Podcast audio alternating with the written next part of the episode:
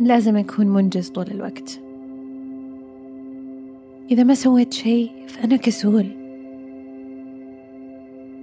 نستشعر مقاومة كل ما احتجنا ناخذ وقت للراحة.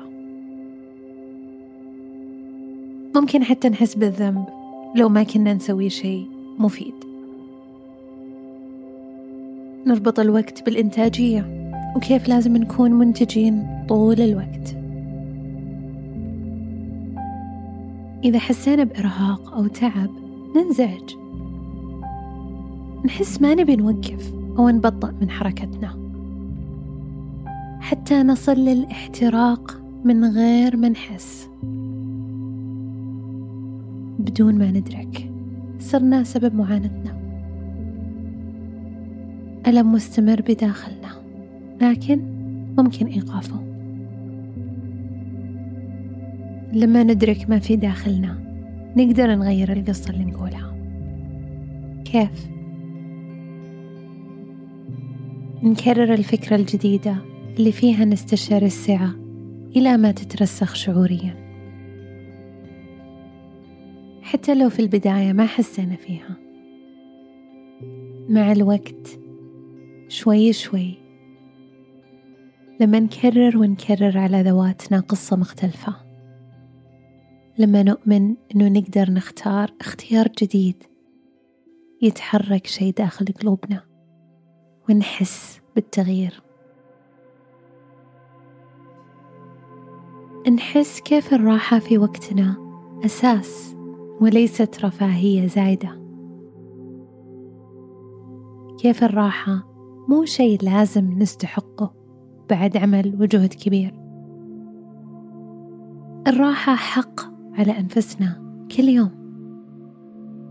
نستشعر كيف الراحة تزيد من جودة حياتنا. فبدل من أنه نتعافى من الاحتراق الراحة المستمرة تشحننا وتزيد توهجنا الداخلي. الراحة تحافظ على استدامة ذواتنا وتجددها. الراحة بدون أي سبب بدون أي هدف خارجي لتحقيقه. الراحة بوابة لنا. نستشعر دواخلنا الراحة المكان اللي نستشعر فيه همس أرواحنا. كرر معي واعرف إذا سألنا السؤال الصح. الإجابة الصح بتتسهل.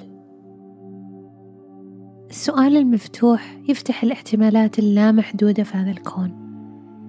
لأنه يخلق لنا المساحة اللي فيها نستقبل الإجابة بكل يسر.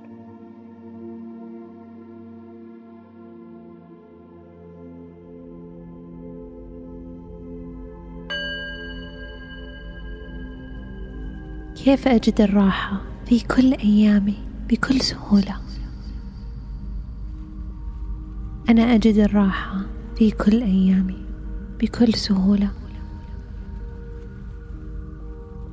كيف أتصل بالراحة كبوابة لتتجدد وتتوهج روحي؟ أنا أتصل بالراحة كبوابة لتتجدد وتتوهج روحي.